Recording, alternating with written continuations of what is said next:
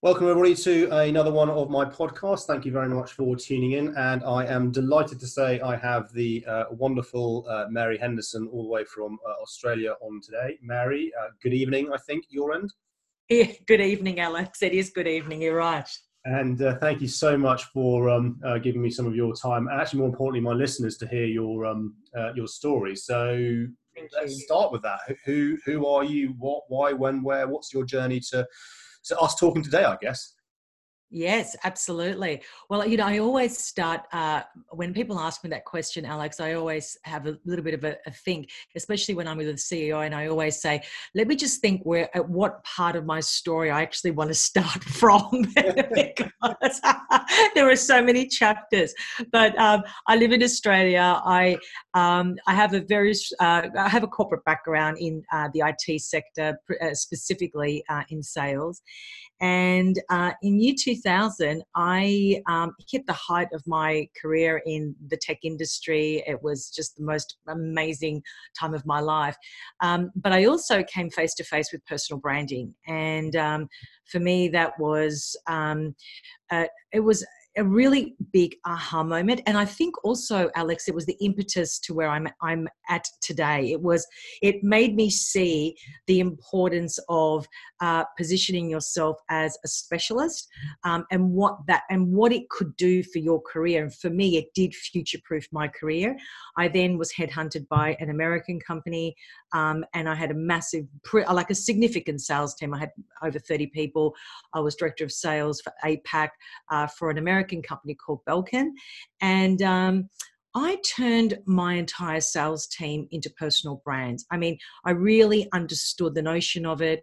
Um, I wasn't interested in job descriptions. I had no interest in that at all. I knew back then the limitations of a job description, but I knew the expansion of a personal brand because it allowed a human being to come to a working environment and be unapologetically themselves. So they were all given permission to show up in their natural state. And I then matched that personality and their passions with the actual customer portfolio. And we grew that business from 4 million to 54 million in 48 months. Not one person left the company in that 48 months in my sales team, except two that I had to unfortunately let go of, mm-hmm. um, uh, you know, just for misconduct. But, but but fast forward, you know, from there, I then started my own software development company. Um, I was immersed in the digital space uh, since 2005. I still am in the space. Um, and then in 2012, I merged my software development company with a creative agency. And I took 12 months off, Alex, because I realized when I had my software development company that that was not what I was meant to be doing. I, there were aspects of it that I really loved.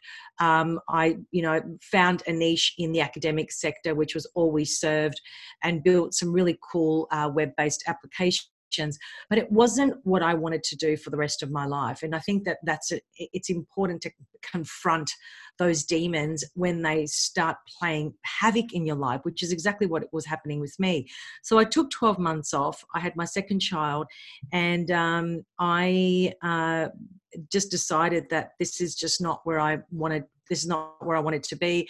I had three amazing mentors that literally held my hand for 12 months because I was curious uh, to ask myself, who am I? Like, as a human, physiologically, what am I? And I was really, I was beyond self help. But the reason why I'm sharing that story is because in that 12 month period, through that inner journey that I had experienced and was very fortunate enough to uh, experience, I started to uh, see uh, my one of my mentors asked me to basically write just freehand write everything that I could possibly remember from the age of zero to 21 and then I and then from 21 to 30 so I basically had this like story full of chapters and I started to see a pattern emerging. And what I found was that at the points in my life that I remembered where I was happy, certain things were playing out. And when I was incredibly frustrated or sad or angry or whatever, there were other things that were playing out.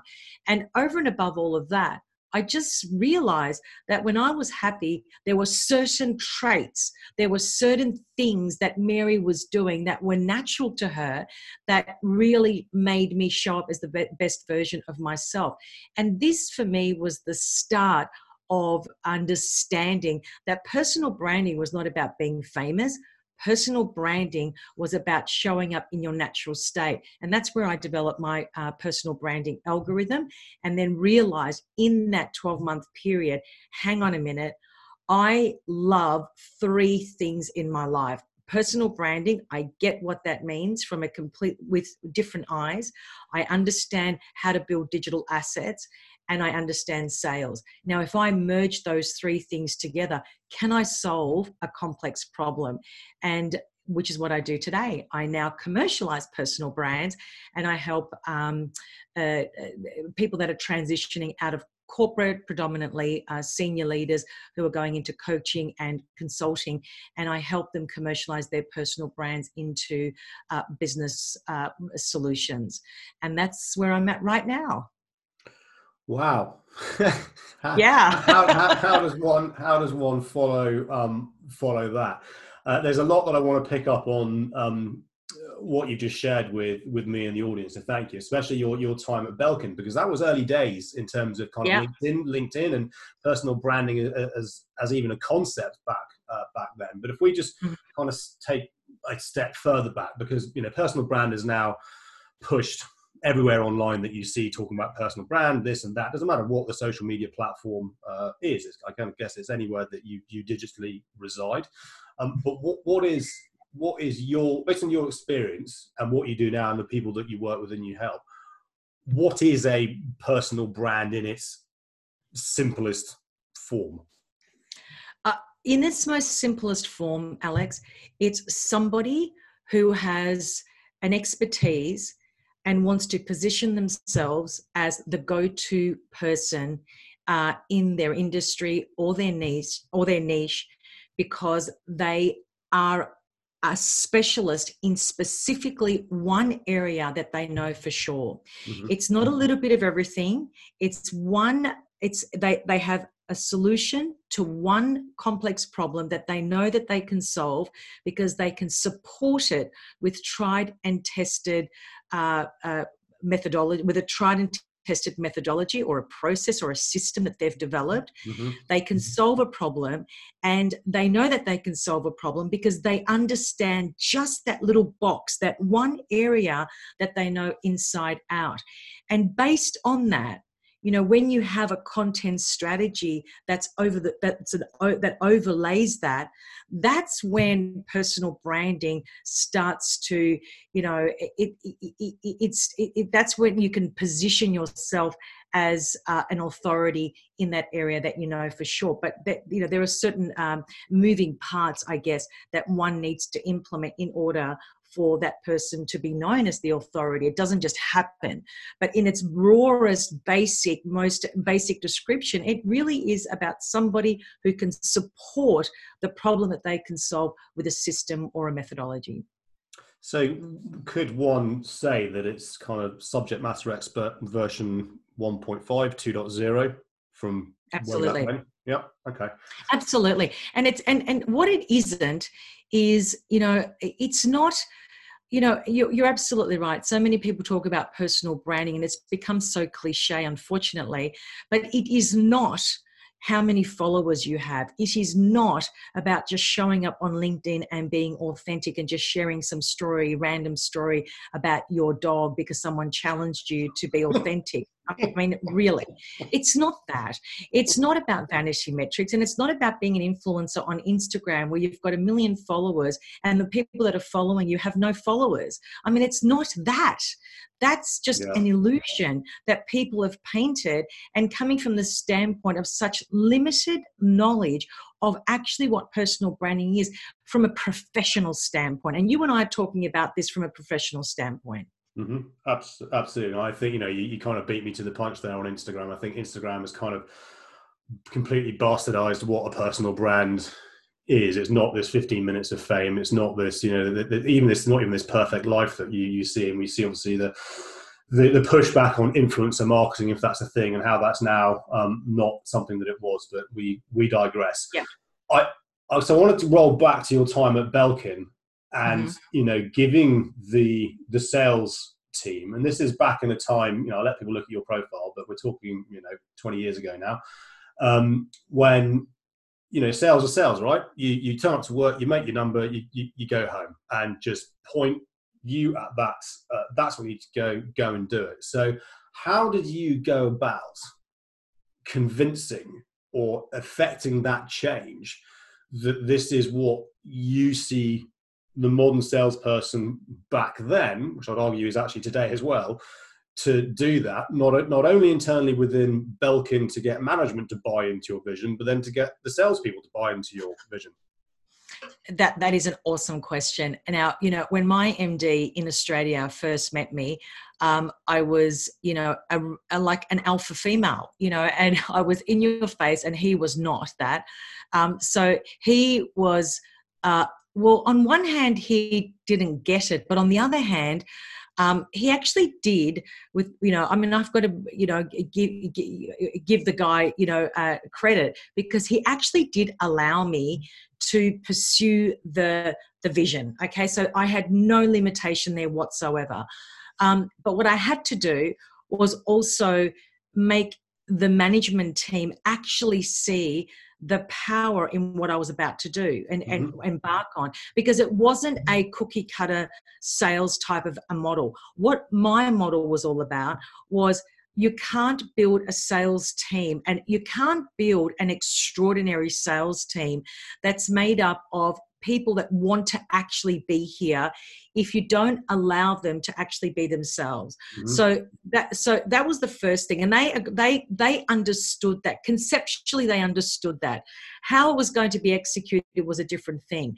But what i but my approach to sales even back then alex and nothing's changed today was about building relationships at a channel level, a channel partner level. That was the go to strategy immediately because it took out the notion of, oh, you've now got to do the cold calling and find 42 you know, customers per week so we mm-hmm. can make our figures. So the approach was very different to what they were used to before I came on board. And when you're building uh, channel partner relationships, it's very, very different to building a relationship with, you know, or trying to build a relationship with 40 or 50 cold calls per week. It's a mm-hmm. different, it's a different approach altogether. But there was one thing that I did, and I still do this today, and I believe in the power of collaboration. So it was not a me and them, it was a us the whole conversation around everything that we did was about us. How can I help you? What can we do together? Who understands how to do this better than you? So let's let's all join together and let's help one another win this proposal or win this client. So it was really a big collaborative uh, uh, uh effort. Even my MD, my MD was a part of that collaboration. Mm-hmm. So he, not even he was, oh, look, I'm here and you're there. It was really a big, big uh, uh, us type of um, a scenario. And that's why it worked really, really well. Um, and the other thing is, um, I gave my team full permission to be subject matter experts. I wanted them to be seen and heard at keynotes or luncheons or networking events. I pushed them into that direction. I thought that was a very, very important move because I was also at the same time wanting them to future proof their career. Mm-hmm. You know, mm-hmm. that's my job. That's what great leaders do. They're there to future proof their the, the career of their team members because I'm not going to be there forever and neither are they. Um, and it's funny because I actually saw one of my um, employees back then, my, one of my team members, about two years ago um, at my son um, is at a soccer academy? And so was his son at the same soccer academy. And he just happened to you know we just happened to cross paths. And um, and he even said i just can't believe that what what you taught me back then i still use today. And that's the power of it's not even about leadership alex. It really is about understanding who you are at your core and feeling comfortable in your own skin. And I think that that's me, that describes me to a T. Which is interesting because I was at an event yesterday. we were talking about this before we um, came you know, live, as it were, um, at the Association of Professional Sales, and we had a lady, Nicole, um, Nicole Soames, uh, talking about emotional intelligence and EQ versus IQ, and again, and how that can fit in sales. And part of that very much was you know know thyself and understand yourself and allow yourself to yeah. be yourself as it's which is difficult for people right it's really really hard and it is. Y- you and i well know that um, you know although we operate in different spaces that when you're working with with teams of people um, be it salespeople lawyers accountants leadership doesn't matter getting somebody to actually sit down and do what you did i guess over your kind of your, your 12 month break is have a bit of inward reflection and ask some mm-hmm. of those questions is really, really difficult for people to um, to tackle. It is. And, and it's difficult, Alex, because it's the, because most people are on the ham, uh, uh, on the hamster wheel, and it's it's keeping up with the Joneses. No one will get off the hamster wheel if there's a loss of material things. Okay, we're all, we're all attached to these material things, but the, here's the thing about that is that when you can detach and actually understand who you are at your core and in your natural state that changes the entire game because when you can when when you understand that then you can ask yourself a very simple question am I in the right job? Am I in the right relationship? Am I pursuing um, what I really love in this type of an environment? Or am I so far away from it that it's not funny? You can ask those big questions. And the bigger the questions, the closer you move to the person you're always meant to be. It makes life so much easier. And you actually reap incredible uh, rewards, not just financially, but just personally. The mm-hmm. people that are drawn to you are completely different to the people that you had in your life versus the people that are wanting to then uh, be a part of your life. And I just think that it is a luxury taking that time off because it means loss of income.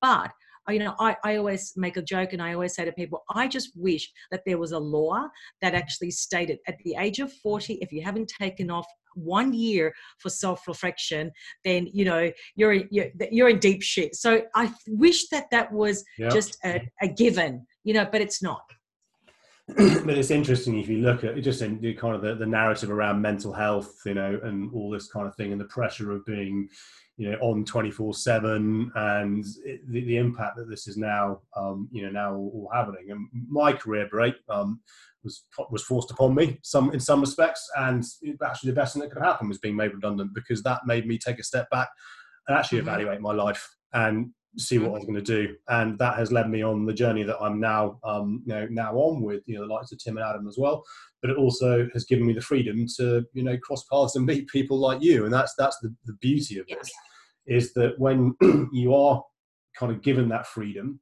uh, to, to do that the, the, the opportunity it presents is absolutely massive. And I believe what we are now seeing is that you know industry is now seeing this. If you let people be people, yes, of course, you know you've got to deliver profitability, you've got to deliver your number. You can't lose focus of what we're trying to achieve. But if you've got a happy workforce who feels happy to come to work and can be them, um, can be themselves, I don't care whether it's the janitor all the way through to the CEO, and we'll come through mm-hmm. to that in a minute.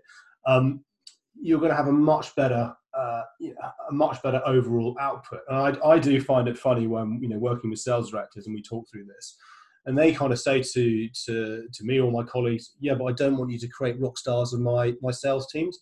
what happens if they leave?"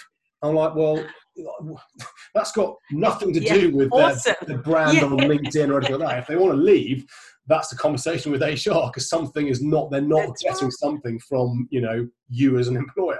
That's got nothing to do with them being great on you know social or having a brand out there and being invited to talk to you know talk at events or go to keynotes etc. And it's it's that kind of it's the short termism, I guess, that sales directors see because they're thinking, Christ, if they go, I don't hit my number, that impacts da da da da. And, and the thing is, Alex, you just hit a very important point, and that is that you know we are seeing more and more senior executives becoming redundant. That's a fact. That's a reality that's happening right in this moment. What you know i've met so many uh, c suites that have been made redundant that have lost their three four five hundred thousand dollar job and it's not easy to replace that job title and salary anymore. It's just not. Not only is it not uh, easy it, there, there, so many large organizations are becoming a very flat structure. So they're not mm-hmm. interested in that top heavy anymore. It's happening all around us. So typically, when somebody comes to me at that point when they're redundant, I say to them, You've come to me 12 months too late. Yeah. I could have helped you position yourself as the go to person, the specialist in your industry, so that when you were made redundant, you at least had three or four offers in your inbox the very next day. Yeah, you know, no, it's, it, it's it's a you know it's, it's a very valid point, and I I was kind of very fortunate that although you know the, the, I ended up in the situation I was in, it was actually through the vision of the board at my previous company that allowed me to start the journey on, of social selling, if you will, which is part of this, which then at least got me into this narrative and this conversation. So I kind of had yeah. a fighting chance as to right now what do I do? I at least had the, the, the basics in. Um, uh, in place. So before we kind of kick on to, to leadership, because I do want to I do want to talk about that. If there are uh, sales directors uh, listening to uh, to this, or even you know sales reps, I don't really care. What advice would you give to the sales director to kind of think differently about this, and what advice would you give to a sales rep who wants to take this concept to their sales director? I think that the first thing that I would say is be very clear on an area that you are that you know for sure or that you're passionate about. So mm-hmm. let's look at a tech company. In a tech company, there'll be three or four different product categories. Let's just say that there's networking, like in uh, in Belkin, there's networking and there's mm-hmm. peripherals. You know, if you're uh, if you are passionate about networking, make that your lane. Just absolutely eat, breathe, and sleep, uh, sleep, and just focus on that product category mm-hmm. and know everything about it inside out. Know everything about the industry, uh, industry standards, compliance, everything and anything that you need to know about that lane. Become uh, the, the expert in that domain so that the world around you also believes that you're an expert in that lane. The second thing is that you, as a salesperson, LinkedIn should become your, your second best friend. Mm-hmm. It should be utilized every single day except weekends or at least at a minimum of three times a week where then you're supporting that lane that you're passionate about. Let's say it's networking and your content supports supports that passion. So that now the outside world are now starting to recognize you as the expert in, say, networking. Mm-hmm. You're not belittling the organization you're working for. You're actually bringing that organization to light. You're expanding the profile of that corporation because naturally you'll be hashtagging the organization, you'll be hashtagging your product range. You know, you want to embrace the organization that you work for, but you also want to be position position yourself as the networking guru. Now having that conversation with your senior manager is not about what's in it for me. I want to be a rock star and you know which is what a lot of guys do on linkedin by the way and they mm. lose their job. Yeah. what we're saying here is no be smart. You have a conversation with your management team and you say I really am passionate about networking. I want to own the space. I want to know everything about it. I want to do all of my due diligence and I want to support it by creating um, how to videos, uh, educational videos about our product range. Okay, so the storytelling now incorporates the products and services and customer uh, stories. And that now that individual has got so much content to share on LinkedIn and is 100% supporting uh, the company that they work for. So now it's no longer what's in it for me, but it's absolutely a what's in it for us. That would be my advice. Awesome. Perfect. Now let's kind of get to the the the the other end of the, the, the spectrum in terms of leadership. So the the the C-suite, and um, I was I do a lot of work in the professional service space, so accountants and lawyers, And I was with an organisation last week where um, I sat for an hour listening to how we're going to do this and we want to change that and we want to do this. I said, well, that's interesting. Your managing partner, i.e., your CEO, uh, is not on LinkedIn. Oh, yeah, I've spent hours with them. There's no point. Um, he just won't do it. And I went, okay, that's really interesting because you just told me that this is what leadership wants to happen within the firm in terms of change around behavior and blah, blah, blah. Yet this individual is not prepared to make one, let's face it, very small, simple change by just Amazing. getting onto LinkedIn. I'm not even saying they then have to like, post regularly, but go, I'm not on LinkedIn. I'm now on LinkedIn because I recognize the importance that I am the leader of this uh, this organization. Mm-hmm. So I should at least start to lead from the front around change. Which then led me to write this piece around um, that was done on Bernard Looney, the new mm-hmm. um, um, CEO of BP, who wasn't on LinkedIn, now has gone on LinkedIn. You know, nailing it in terms of how he can um, how he can uh, drive it. And I know that this is what you also kind of focus on is helping um, the C-suite, be it C-suite current, C-suite coming out to moving into you know consulting type roles, so, in the modern world that we are, in the modern world, in the world that we are today, how important, I know this is a leading question, how important is it for the CEO or the C suite to have a presence online and a personal brand? Or I think you actually, you're now, you're now changing the narrative on that, I believe. Uh, yeah, absolutely. I, I, I think that the question you're asking is a really important question. It really is.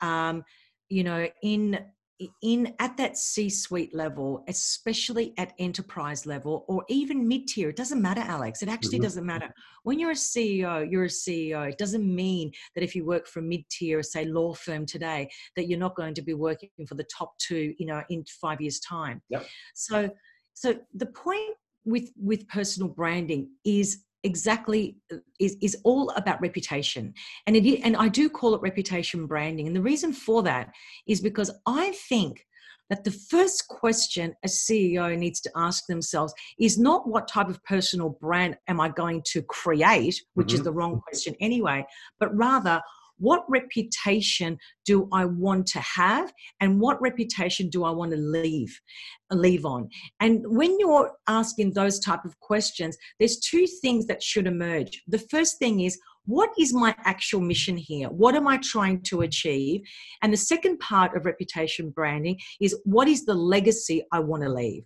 There are two fundamental questions mm-hmm. that any leader should be asking themselves, regardless of the size of the organization. Yep. Now, let's take the first bit, and that's the mission. Any person that is serious about pursuing their their business, their personal brand as a business, needs to also support that with a driving mission.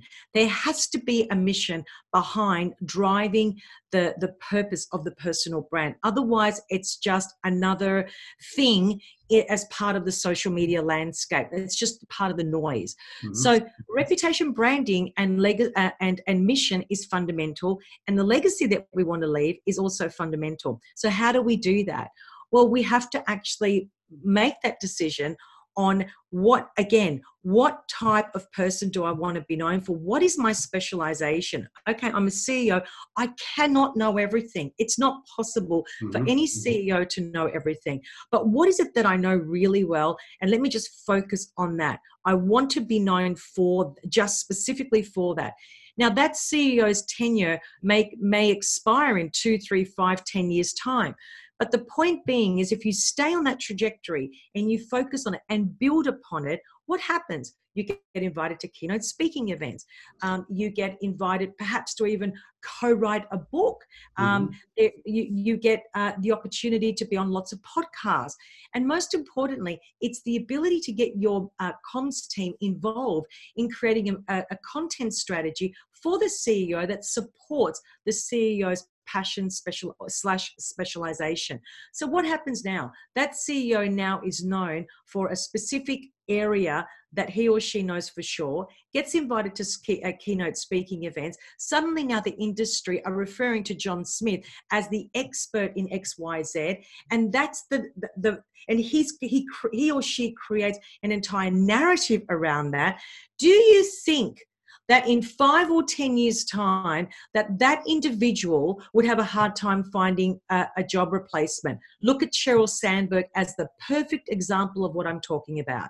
She's an employee of Facebook. She has built an entire brand around her name and her specialization. Okay, she's not a COO. She actually makes media companies profitable. That's her specialization. Mm-hmm. And she owns that. And Facebook do a great job of promoting that because they know that there are another 10 companies out there that would hire uh, Sheryl Sandberg in a, in, a, in, a, in a moment's notice. But the point being is that, that Sheryl Sandberg and Facebook are actually in it together. Mm-hmm. And that's what mm-hmm. has to happen in any organization for any C suite to actually stand out, uh, be seen, be heard, and most importantly, future proof their career. Most importantly. Absolutely, and I also think that, and I've you know been at both ends of the. So again, my my in my previous life, um, our chief exec, um, he was actually more prevalent on Twitter than he was on um, uh, on LinkedIn. But we knew we knew it was him. It was him doing it. It wasn't someone doing it on on behalf of him. And what that's enabled him to do was be able to talk to the organization. So not only is it, yes, I completely agree with what you're saying around, you know, the reputation of the organization they are the chief exec of, but it actually enabled him to get closer to the employees. Um, yeah. Because there'll be people in there, and you know, it's, it's a 50,000 employee organization, um, who will never, ever, ever get the chance to meet him, ever. Absolutely. But the beauty with actually having a presence on uh, online. And again, the pl- social media platform is irrelevant in my view. It's be where your audience uh, your audience is. Is that you can then start to connect with the employee. The employee can start to buy into the vision that you are trying to create. They can then see that you, as the leader, are leading from the front on this. You know, we're talking about climate change, massive at the moment. Microsoft stole the march on that with their mm-hmm. commitment to going carbon negative by yep uh, by by 2020 and 2030 rather, and then you see everyone else kind of scrabbling around, going, "Shit, we need to start yeah. you know, talk, uh, uh, talking um, talking about this." And I think it's it's as much what you said is you know future proofing your your career, giving them that that voice, but it's also you know what the Bernard Looney piece was talking to is the fact that he can now connect with you know this multi-billion dollar organization um, internally? Well, the thing is that um, the CEO of Microsoft, uh, Satya uh, Nadella, he does a great job mm. of using uh, social media, as you rightly said, to actually engage his employees. And I don't know if you've seen um, his videos on LinkedIn, Alex, but he actually sits in his office and talks to his employees. They just have a conversation around topics. Yeah. Now, I, I can't tell you how much I love those videos. It's just, I don't work for Microsoft, but I feel I, I, I have so much respect for him because of those videos. Yeah. So, what is he actually doing? He's actually creating brand ambassadors outside of uh, Microsoft. Mm-hmm. And that's a very, very clever way of building your personal brand. So I think that that that um, his approach to personal branding and engaging his employees to actually have a real life conversations around real life pain points that are 100% relatable that that equals the outcome of those type of uh, uh, videos is building brand ambassadors beyond microsoft. That's what we're talking about here yeah, that, that's that's really that, that's a really good point. Actually, I hadn't actually thought about that because what people like, well, you and I don't work for Microsoft. We're talking about Microsoft, right? And it's that's like, right. have, you, have, you, seen the video of that chief exec talking about this? How cool is that? Wouldn't it be that yeah. great organization to work at? Prospective yeah. clients see it, existing clients see it. Um, yeah. yeah, that's really well, neat. I hadn't uh, yeah, that's a really neat way to, to look at one of the byproducts of this is do something for the internal audience, but actually talk about that publicly, and then hey presto, we're, we're a prime example of it working. we're doing it right now. But the other thing, can I just add to that, and that is this: that when a C, when an organization realizes the power of um, my approach of to personal branding in a corporation is that customer facing executives should all be uh, positioned as personal brands and the mm-hmm. company should be investing in that. Because the return on investment is really really huge. The first thing is that it creates a new pr narrative. So the narrative now is no longer you know us and them. The narrative now is is about thought leadership. It's actually showing that the organization is doing something different. That's the first thing the second thing is it actually is not a push strategy, it's a pull strategy. Mm-hmm. You're attracting the right talent because people in the outside world are suddenly now seeing the CEO of Microsoft talking to his employees. And what do you think people are saying? I want to be that person. Yeah. I want to be that person sitting in Satya's office. That's me. Mm-hmm. That's the second thing. Uh, the third thing is it's actually proven that uh, there was a research actually done on this, and that the sales, uh, the people that were that were uh, allowed to utilize social media to build their brand and talk about product, uh, the, the, the, the, company's products and services, uh, especially using LinkedIn, that their sales were 72% higher than those that didn't do it. Mm-hmm. So that that's the other thing, and I think that we just need to look at these key moving parts because ultimately isn't that what an organization is made up of um, so there's all these amazing um, positive uh, the, but and it, yes it does require a commitment yes it does require an investment but but but alex the way that i see this is that if your organization for example, has a company profile on LinkedIn and you have 500,000 followers. I did this for a client the other day. We wanted to do a comparison and I, we, and I found the company that we were wanting to talk about. The company had 525,000 followers, but it had 50,000 employees who had a LinkedIn profile.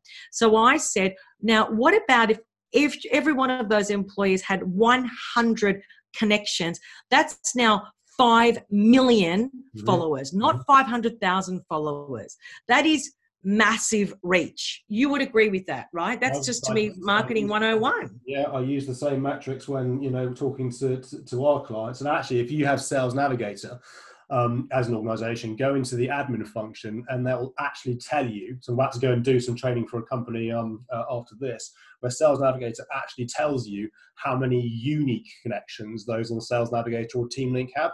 So you can say, within this network on Sales Navigator alone, you have a hundred thousand unique people that you could go and talk to, which is nuts. Amazing. Right?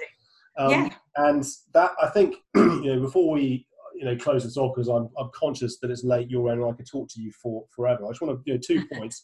We've been talking about the CEO of Microsoft, and some of our listeners were going, "Well, that's the CEO of Microsoft." But ultimately, it doesn't matter. Anybody can do this, mm-hmm. no matter whether you're the CEO of a SME or a, or a you know a, a traditional kind of B two B organization.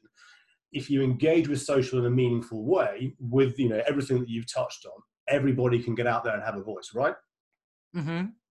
Perfect. I've, Absolutely. Well, the other thing is that I, I, it's not just about, but but Alex, yes, everyone can have a voice, but the point being is that it has to be strategic and deliberate. Yeah, it can't just be a voice, you know, because how many times do we see? And this is where I think it gets clouded, where a lot of people are, you know, promoting the notion that just get on uh, on on LinkedIn and just tell your story and be authentic, and then you'll, you know, and then they'll come to you.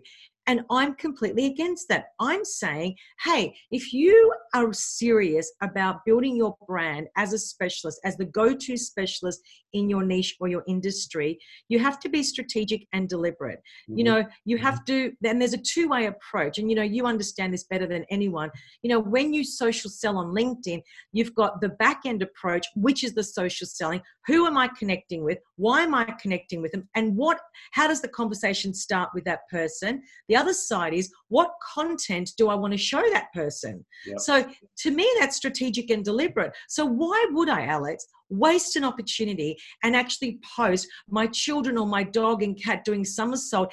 It's of no value yep. to my audience. I'm not interested. So that's where your voice needs to be heard based on being strategic and deliberate because you're delivering content to the people that you're connecting with exclusively. That's it. Boom. What a way mm-hmm. to end. I could talk to you forever, Mary. Um, I'm in awe of your passion. I'm in awe of your um, your journey. It's always a pleasure, um, you know, seeing your content pop, pop up on my feed. Uh, I can't you. thank you enough because I appreciate it is late in the evening for you over in uh, in Oz for taking time out um, for my listeners and and for me. Where can people find you? How can people connect with you? Where are you?